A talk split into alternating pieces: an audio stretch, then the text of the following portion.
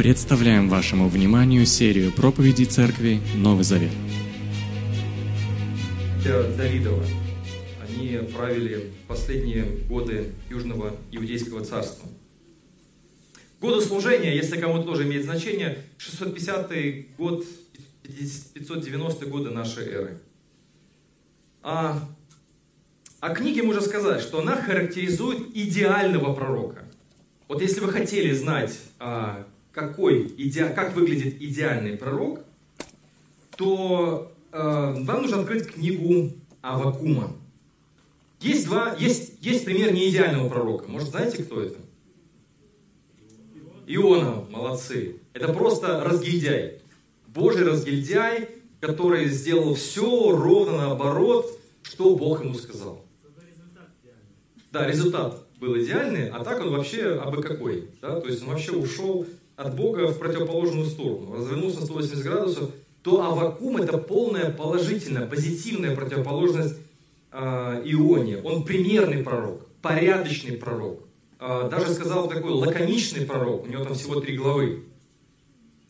И вот этот пророк Авакум ощущает себя дежурным по стране.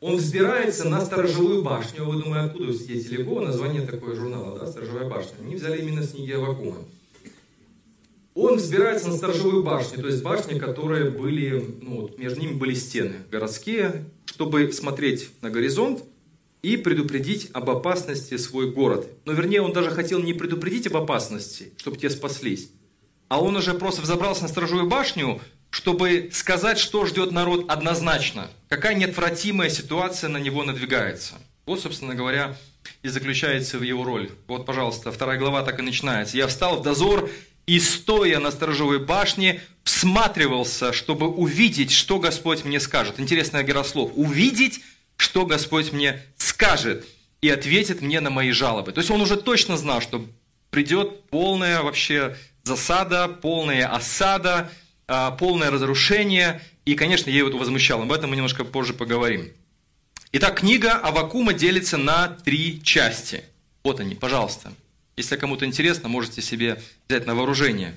А, достаточно условно делится на три главы, то есть на эти, на эти три части. Первая часть – это диалог Авакума и Бога. То есть, что там происходит? Значит, у пророка две жалобы. Первая жалоба. Господи, когда это беззаконие кончится? Божий народ, который должен соблюдать Твое Слово, нарушает Твои Писания, и вообще ему все до лампочки – Вроде бы храмовые жертвы продолжаются, но беззаконие продолжают творить и цари, и пророки, и священники. И он получает ответ от Бога, а, что, мол, все, пророк, все нормально, я приготовил возмездие, которое я обещал в своем законе, так что я подниму, Бог говорит Авакуму, халдеев, народ жестокий, быстрый, он пойдет по просторам земли, чтобы завладеть чужими селениями. То есть все, на твою жалобу есть ответ – ну, у Вакума породилась вторая жалоба. Как так? Ну, я понимаю, там какой-нибудь святой, праведный народ пришел бы карать нас, бесчинных людей. А то вавилоняне, чап корова мычала. Они что же идолопоклонники, они что же нечестивцы, они тоже подавляют права там или свободы других людей, своих граждан, и они будут нас наказывать. Ну, как бы, вообще, что за дела? То есть у него вторая жалоба родилась. Как так, Господи, почему? И он снова получает ответ, что царь Вавилона – вот такой быстрый, жестокий царь, эти, этот народ тоже будет повержен. Потому что, помните историю книги Даниила, когда царь Нухоносор вышел посмотреть на свои царства, собственно, Господь у него отнял разум, и в качестве ответа на это возмущение а, э, вот рождается знаменитый тезис, который потом используется в Новом Завете. Праведник благодаря своей вере будет жив. Узнаете, да? В послании Римлян написано, праведник верою жив будет. Вот в этом Авакум должен был обрести какое-то утешение. То есть утешение в чем? Что праведные переживут и эти сложные времена, и увидят другие времена. Но об этом немножко подробнее. Вторая часть, э, здесь Вакуум произносит пять грядущих или четыре грядущих проклятия, четыре или пять. Экономическая несправедливость в Божьем народе творится, рабский труд э, практикуется, безответственность лидеров также налицо, и идолопоклонство. Вот на все это пророк Авакум произносит проклятие. Если хотите подробнее, могу вам потом показать.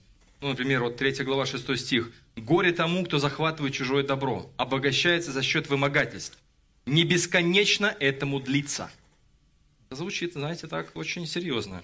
Или, предположим, 2 э, глава 9 стих. «Горе тому, кто злом наживает богатство в своем доме, устраивает гнездо свое на высоте, чтобы уберечься от несчастья». То есть бесполезно. Как ты не обогащайся, сколько веревочки не виться, все равно придет конец. Или 3 глава 17 стих. Э, Бог говорит через пророка, «Тебе сполна будет отплачено за жестокость по отношению к народу. Будешь трястись от страха из-за того, что уничтожал скот». Понимаете, даже вот даже здесь вот Бог имеет свою суд на то, что люди бесчинно обходились и с людьми, и с животным миром. Вот это потрясающе. Проливал кровь людей, опустошал землю, города и всех их жителей. И горе тому, кто говорит деревяшке, пробудись, кто камню бессловесному говорит, встань. То есть вот все эти 4-5 проклятий звучат в адрес самых явных бесчинств, которые творились в Божьем народе. Можете проводить параллели с нашим современным обществом. Собственно говоря, повестка Дня пророков до сих пор не изменилась. Когда мы глядимся вокруг, сколько несчастья, в каких несчастьях живет наше общество, как рушатся семьи, э, почему есть детская преступность, почему процветает порнография. Я читаю статьи некоторые про наших белорусских граждан, мне, конечно, волосы дымом оставшиеся встают, встают, да, потому что тот ужас, который творится, думаешь, как взрослые люди могут допускать такое насилие в отношении друг друга и в отношении своих же кровных детей. Мне кажется, что это не про меня, правда? Но ну, мы живем среди такого народа. Мне кажется, тоже церковь должна переосмыслить свою роль в этом обществе именно в качестве пророческой, чтобы не просто раскидывать проклятие направо и налево, а при этом давать еще и надежду и указывать выход из сложившейся ситуации. Это очень важно, потому что об этом пойдет речь в третьей главе, молитва Вакума. Авакум просит Бога о милости. То есть он произносит эти 4-5 проклятий, но при этом у него сердце, другая рука у него просит о милости. Господи, помилуй нас всех. Это, знаете, такой не безумный сектант, который кричит на перекрестках, все, вы все погибнете за все ваши грехи. То есть он говорит об этом правду, но он говорит и другую правду. Он просит, что если Бог нас не помилует, то никто из нас не выживет. Поэтому пророк просит, чтобы Бог явил свою мощь, Пророк просит, чтобы Бог совершил новый исход. И пророк заканчивает благодарностью, самой известной благодарностью, которую все, наверное, знают наизусть, вот такие э, закоренелые библеисты или люди, закончившие воскресную школу. Помните, да, окончание пророка Авакума? «Даже если не будет цвести смоковница, если виноградник не даст винограда, если оливки не уродятся, если поля не принесут хлеба, и не будет овец в овчарне, не будет коров в хлеву, то и тогда я, Господи, буду радоваться и ликовать буду о Боге спасения моего. Когда мы вникаем во все эти данные, а, когда я изучал и раскладывал так перед собой, вот здесь акцент, здесь акцент, очень много тем поднимается в этой книге, на самом деле. Тут куда, за что не возьмись, тут везде действительно есть что развивать. Но я начну с важных тезисов, вот именно наши уроки. У меня сегодня, сейчас скажу, три урока, да?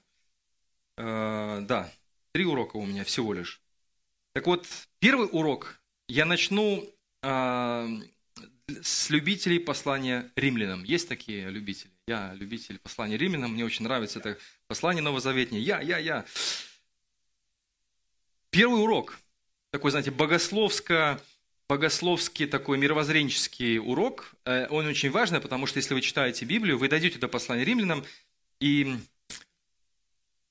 внимание, повестка дня послания римлянам лучше всего понимается благодаря пророку Авакуму, друзья.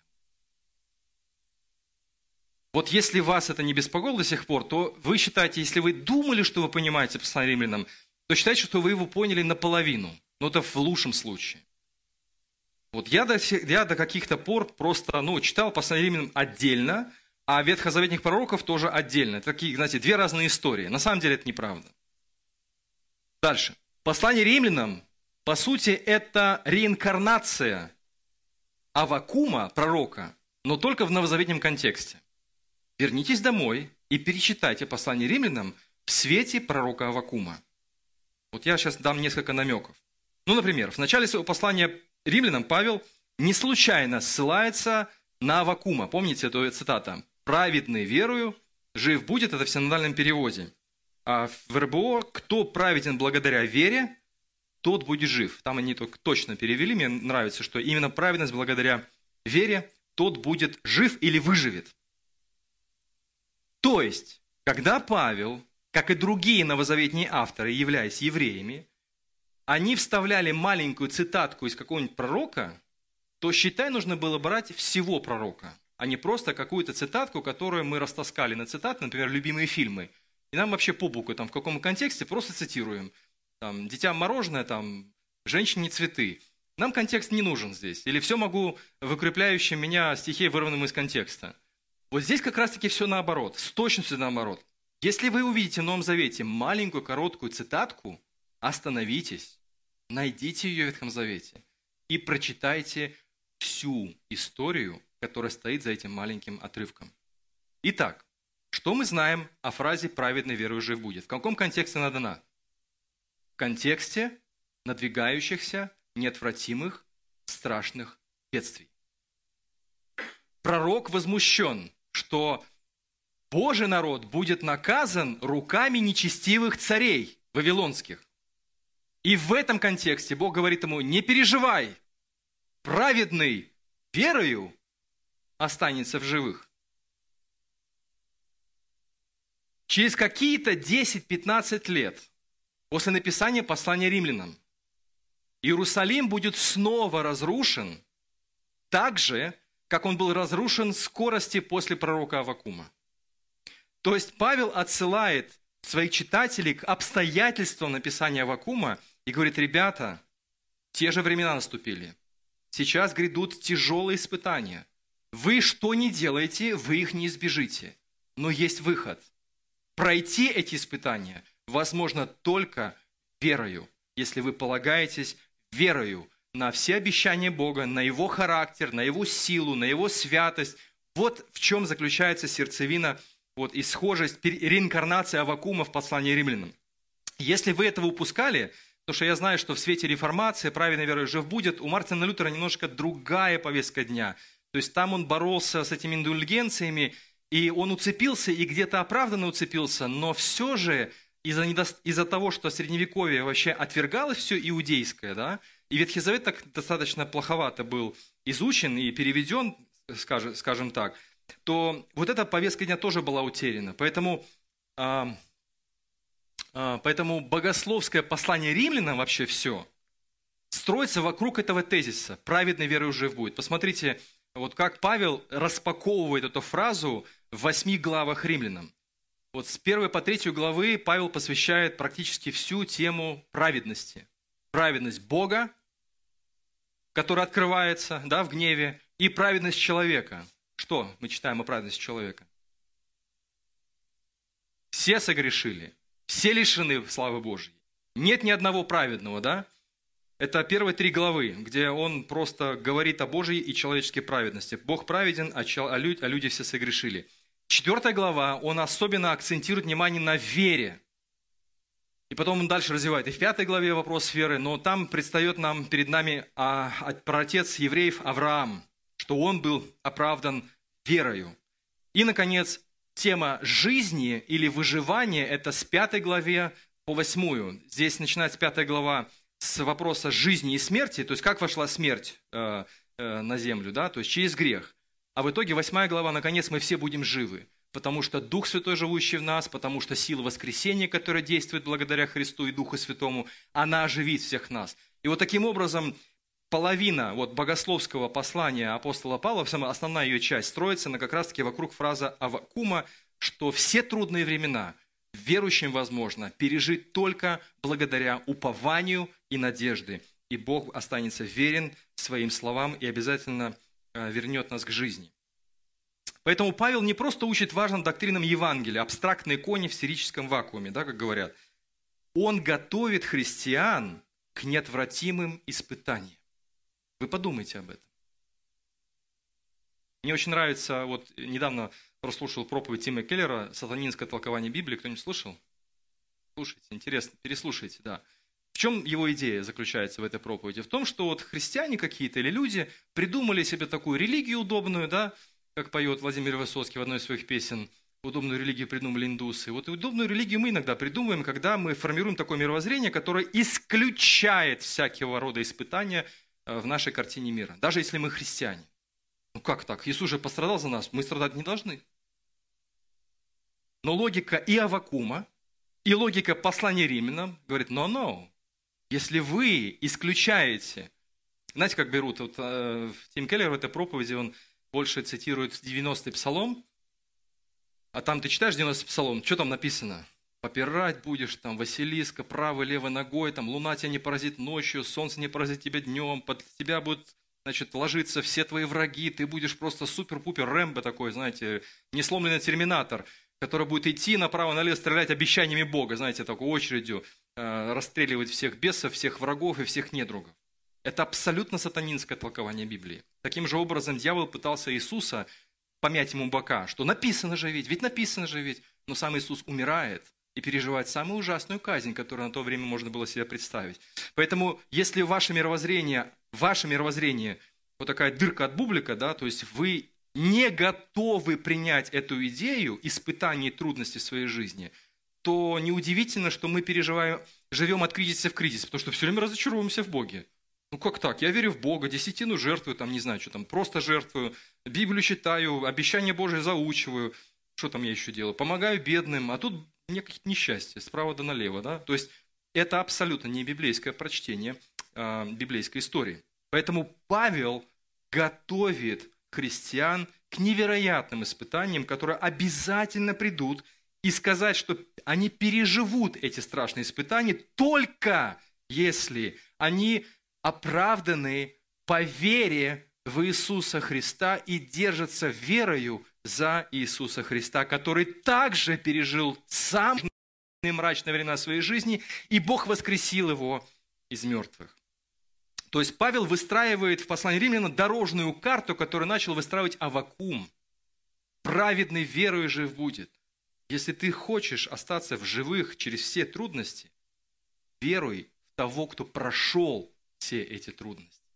Подумайте об этом.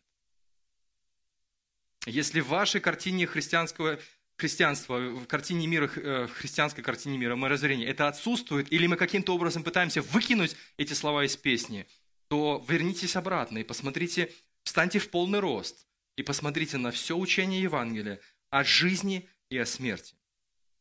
Посмотрите, и в связи с этим, знаете, Павел, как и Авакум, начинает с самых страшных вестей. Он говорит, плохо будет. Нет, извините, я ошибся, не плохо, а очень плохо будет.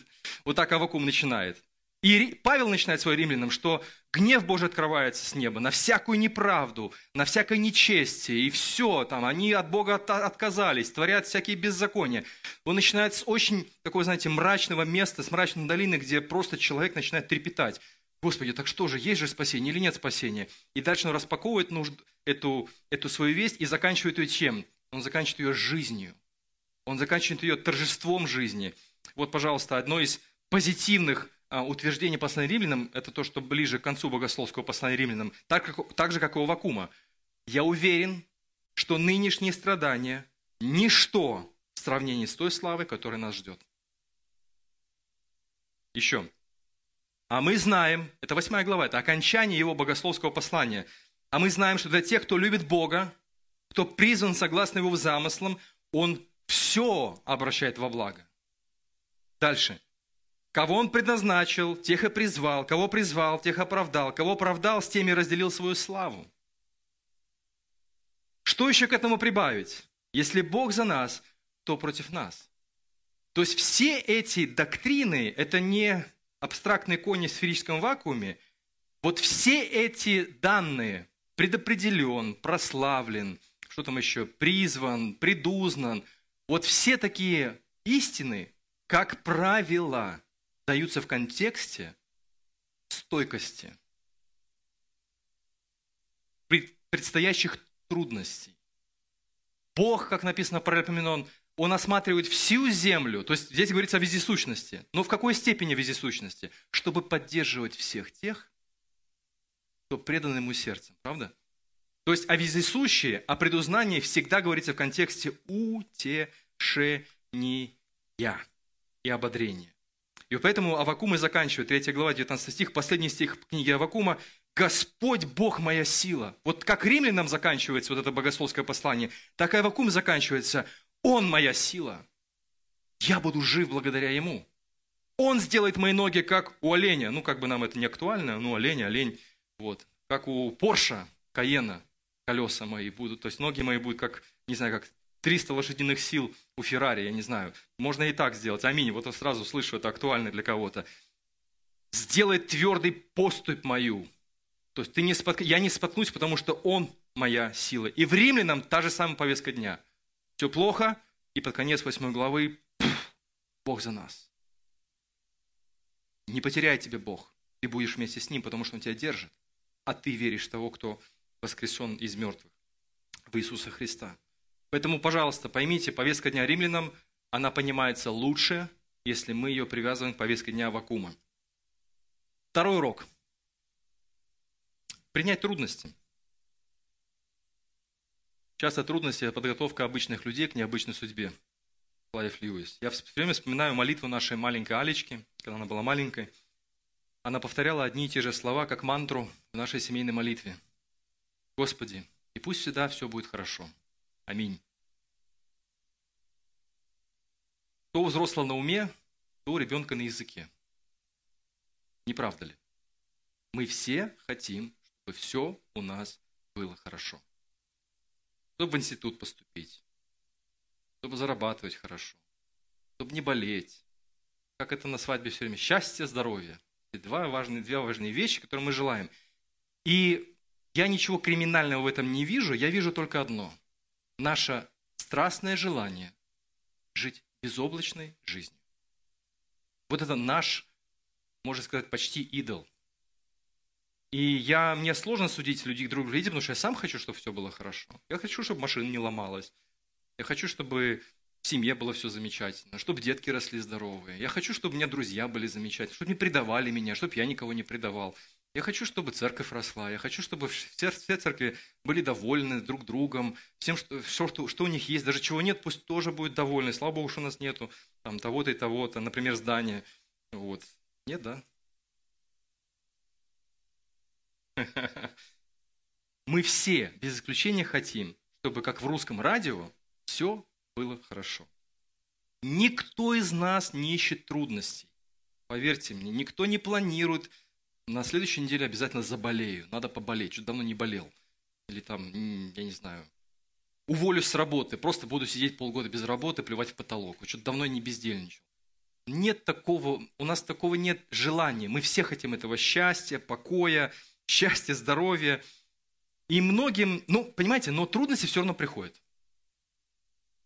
Все желаем счастья, здоровья, но мы болеем. У нас есть э, времена такого эмоциональных провалов, времена депрессий, потерь. И трудности приходят. Нам трудно с этим согласиться, как трудно было пророку Авакуму согласиться с тем, что беда придет, но она придет даже хуже, чем он себе представлял. Ну, Господи, я понимаю, что народ должен страдать, но от вавилонян, ну да, но мы не хотим соглашаться со многими вещами. И поначалу он жаловался Богу, вопрошал к нему, плакал, а под конец своей книги он обретает шалом – он обретает мир, он примирение приобретает, даже с той мыслью неотвратимых страданий, которые должны прийти через руки нечестивых людей. Что же изменилось? Принятие. Происходит принятие. Пророк, как и многие другие персонажи Библии,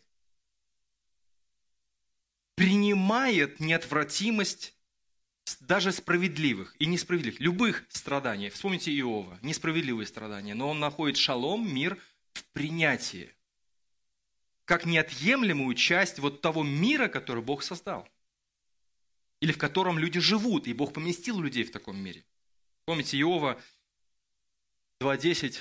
«Неужели мы будем принимать от Бога только хорошее, а плохого не примем?» Вот это и есть разрушение сатанинского толкования Библии. Иов просто его напрочь сметает. Ну а вообще пример Христа вообще напрочь уничтожает сатанинское толкование Библии. Он сам страдает.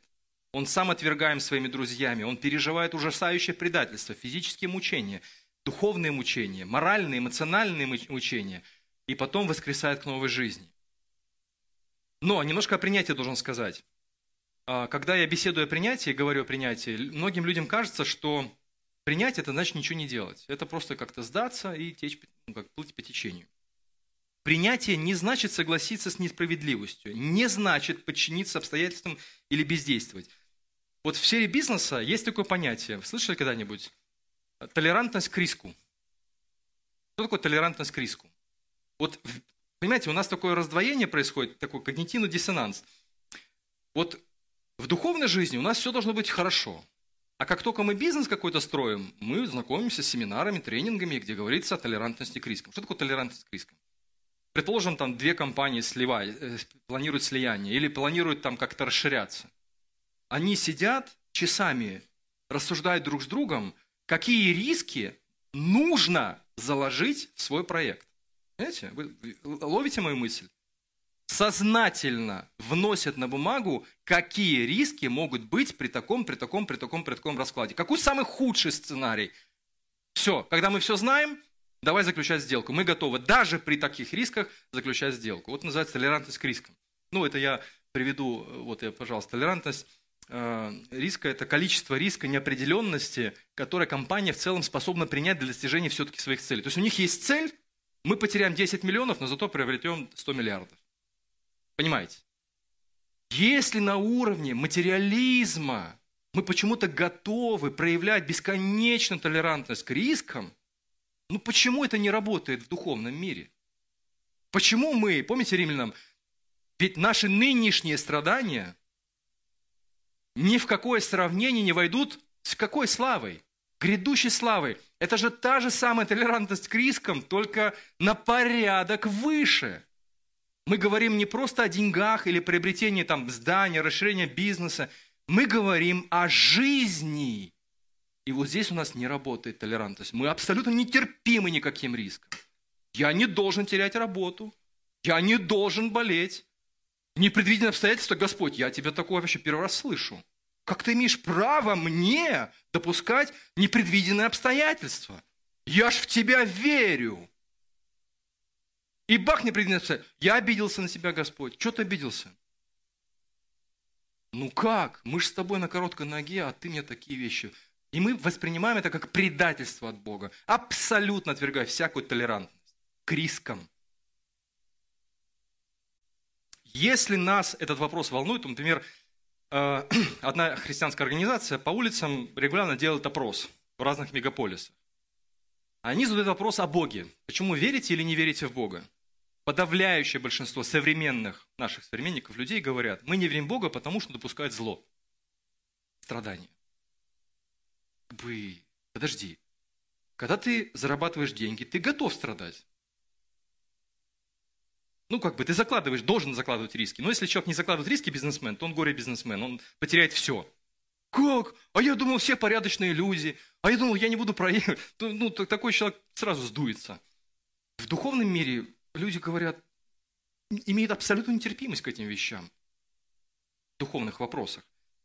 Поэтому, мне кажется, нам, христианам, нужно больше говорить, говорить о духовной толерантности к рискам просто закладывать. Вот я принимаю крещение. Вот даже когда мы, не зря же в баптистских традиционных церквях, прежде чем человек принимает крещение, его подвергали испытанию.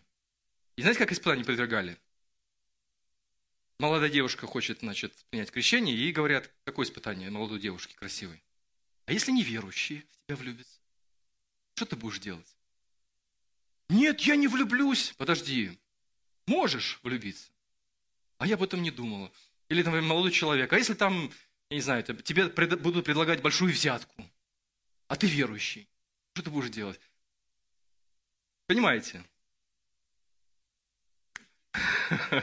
А если ты заболеешь?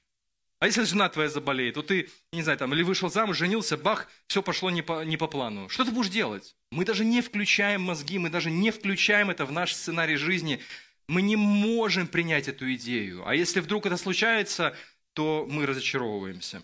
Поэтому принятие в данном случае – это новый уровень понимания. Вот к чему Евангелие сподвигает нас. Это Евангелие о жизни и о смерти. о благоденствии и о страданиях. Принятие – это понимание, что все, что с нами происходит, важно и нужно.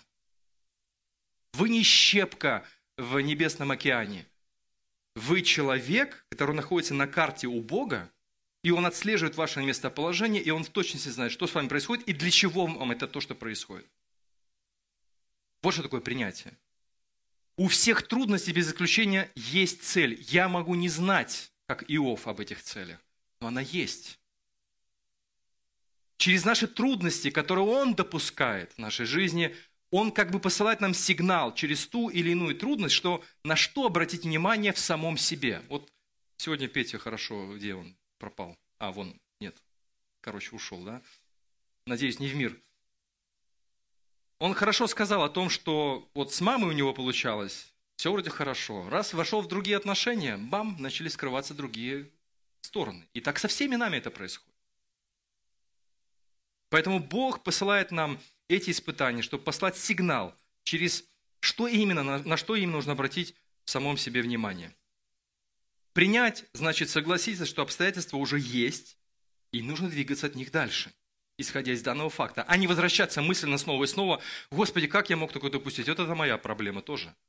Все время прокручивал какое-то время сценарий в голове, вместо того, чтобы просто исходить из того, что есть сейчас, и двигаться дальше. Принять значит согласиться, что изменить прошлое или свершившиеся события уже невозможно, но можно изменить к ним отношения. И принять значит отыскать причину, почему в нашей жизни возникли такие обстоятельства и понять, как поступить в будущем, чтобы подобного с нами больше не происходило. Сделать выводы, а не наступать на одни и те же грабли. Почему нужно учиться принятию? Я хотел бы сейчас особенно поговорить. Представьте, что вы находитесь на консультации, и если бы это были лично вы, кто бы вы сейчас ни был, я бы вам сказал всем под одну и ту же, под одну и ту же копирку, как и самому себе в зеркало. Не принимая или уходя в отрицание, мы тратим неимоверное количество жизненной энергии, сил, времени, сопротивляясь обстоятельствам, которые мы все равно не изменим.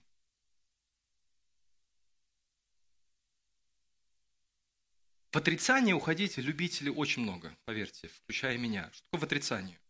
Вот ты просто обложен проблемами, а их, их, не, их не хочешь замечать. У тебя проблема с характером, проблема с семьей, проблема с отношениями с мужем, с женой, проблема, ты неправильно расходуешь финансы. Господь мой, я верю, ты мне все дашь. Это отрицание. Писание открывает разум, потому чтобы начинать решать проблему шаг за шагом. Что такое исповедь? Помните, Иоанн Креститель прогонял фарисеев, что они шли креститься, а он им сказал, сотворите достойный плод покаяния. То есть, другими словами, вы, вы каетесь просто в, как это, за компанию, но вы не приняли своих решений. Для чего нужно каяться? Что это значит? Вы просто хотите что-то там сделать, косметический ремонт, но работать над тем, что является действительно покаянием, вы не хотите. То же самое здесь. Уходить в отрицание духовное очень просто и легко. Любимый вообще наркотик, любимый наркотик э, многих-многих людей – если человек живет в непринятии, внимание, он становится рабом, превращается в жертву. Синдром жертвы. Слышали, что такое синдром жертвы? Все виноваты вокруг. Родители виноваты, не так воспитали. Соседи виноваты, потому что они меня обижали, когда был маленький. Школьная учительница виновата, потому что она меня указкой била. Теперь я, у меня нервный тик при взгляде всякого учебного заведения. Не хочу туда учиться, ходить. Мама виновата, папа виноват. В итоге Бог виноват. И ты такая ходишь, жертва. Ты саморазрушаешься от того, что все вокруг виноваты. И один ты. Это каторга, это рабство.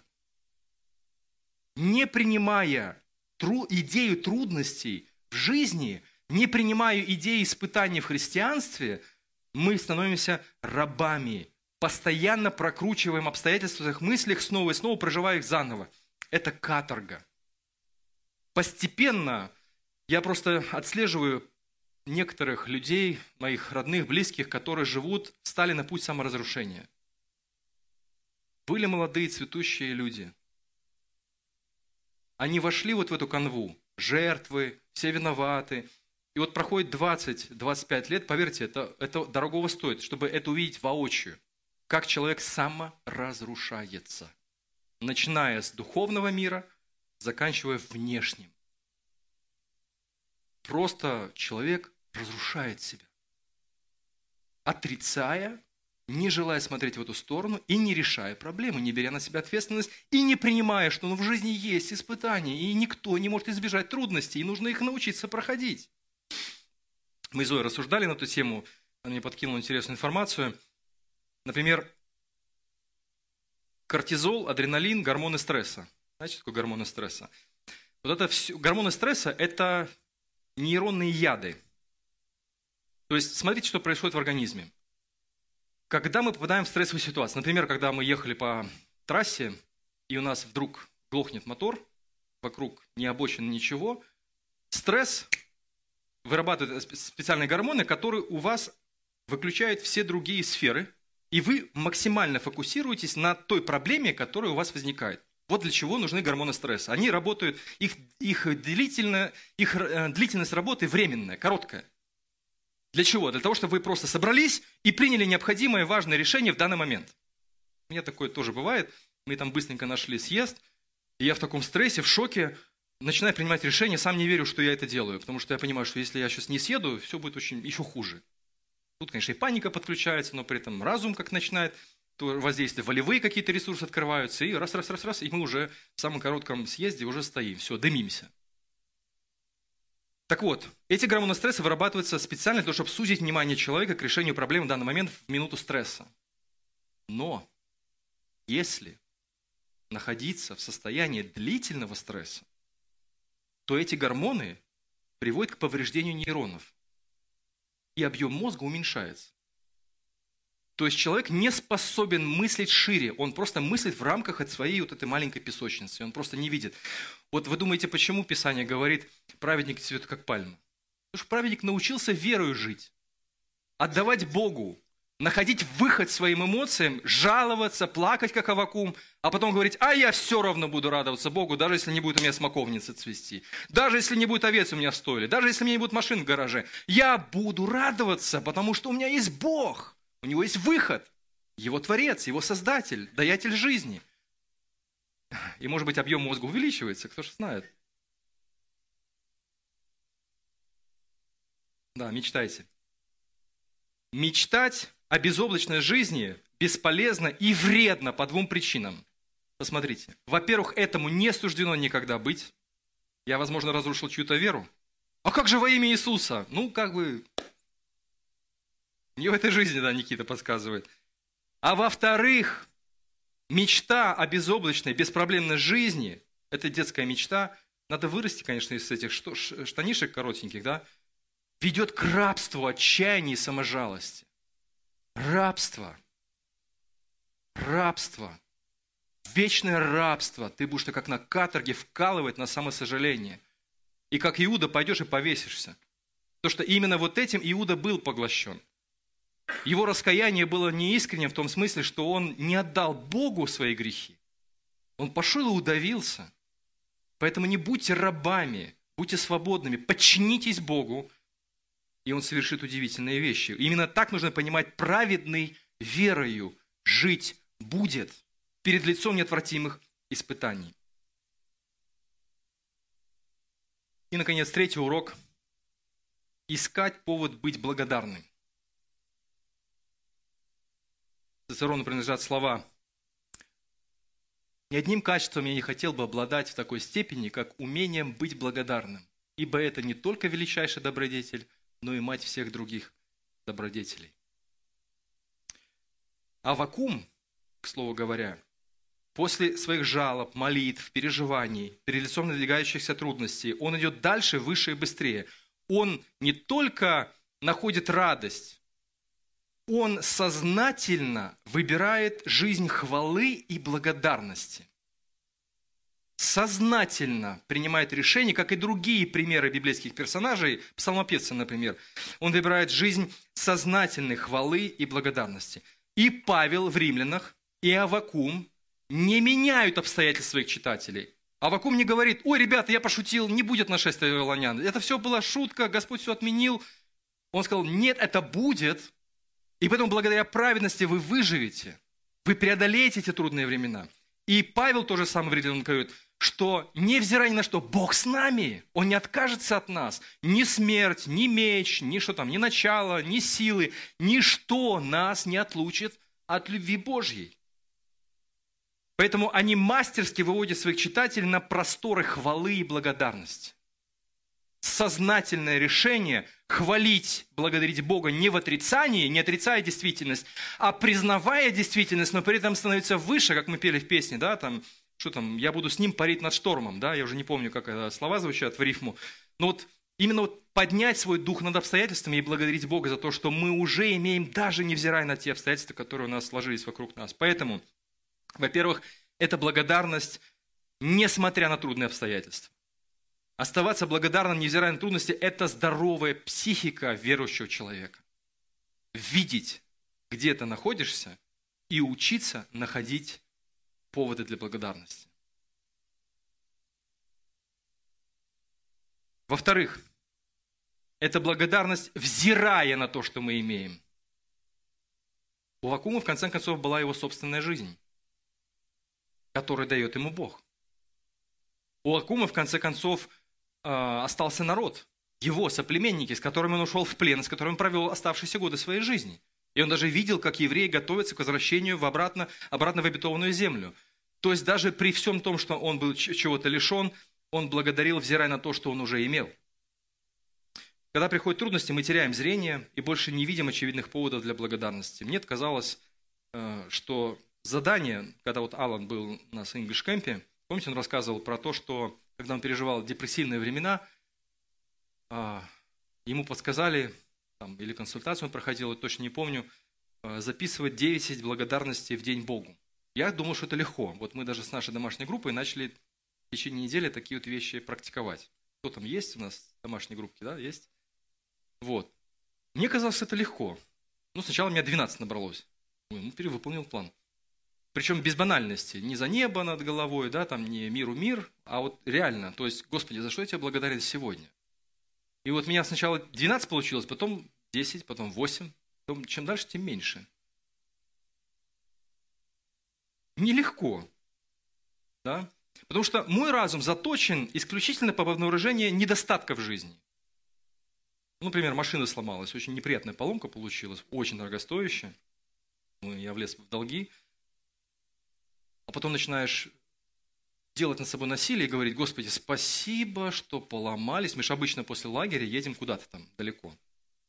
А тут мы не поехали в этом году. Сломались в Беларуси. О, Господи, спасибо, что сломались в Беларуси. А то сломались где-нибудь там, в Македонии, в пустынных местах. О, все, сразу спасибо, Господи.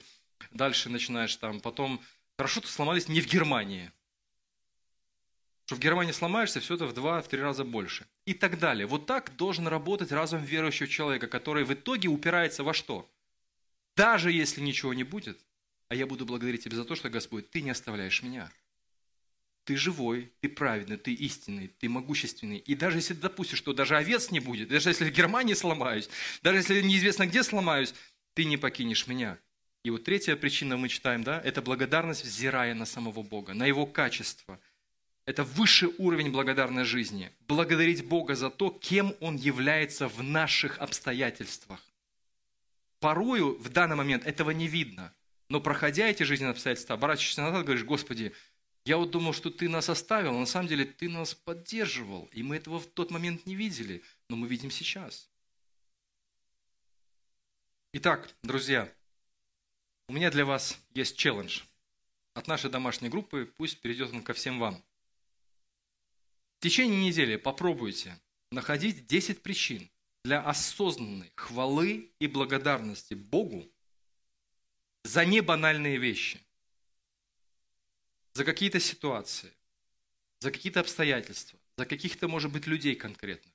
Включить свои мозги так, как включился Авакум. После всего того, что он увидел, после того, что он прочувствовал, он заканчивает свою книгу торжеством хвалы – Давайте будем учиться искать такие же причины для благодарности и хвалы, как Авакум. Такие же причины, как находил Павел в послании Римлянам, чтобы верующих вдохновить перед лицом неотвратимых испытаний. Они неотвратимы. Вопрос в том, как ты будешь реагировать. Поэтому пусть в твоей реакции, в нашей реакции прославится Бог. Аминь. Помолимся. Наш Господь, благодарны Тебе за то, что Ты слышишь нас и любишь нас. Благодарим Тебя, что Ты через Иисуса Христа явил совершенство жизни, победу над смертью. Благодарим Тебя, что Ты нам даровал не только веровать, но и претерпевать какие-то испытания, какие-то трудности. Поэтому помоги нам, каждому из нас, действительно жить праведностью, уповать на Тебя, искать причины для торжества благодарности только в Тебе и нести это через всю свою жизнь. Пусть сила Твоего Духа Святого, она наполняет нас тому, чтобы мы понимали эти истины и к тому, чтобы мы жили согласно этим истинам. Пожалуйста, наполняй нас Твоей мудростью и Твоей силой. Молимся во имя Иисуса Христа, того, кто умер и воскрес. Аминь.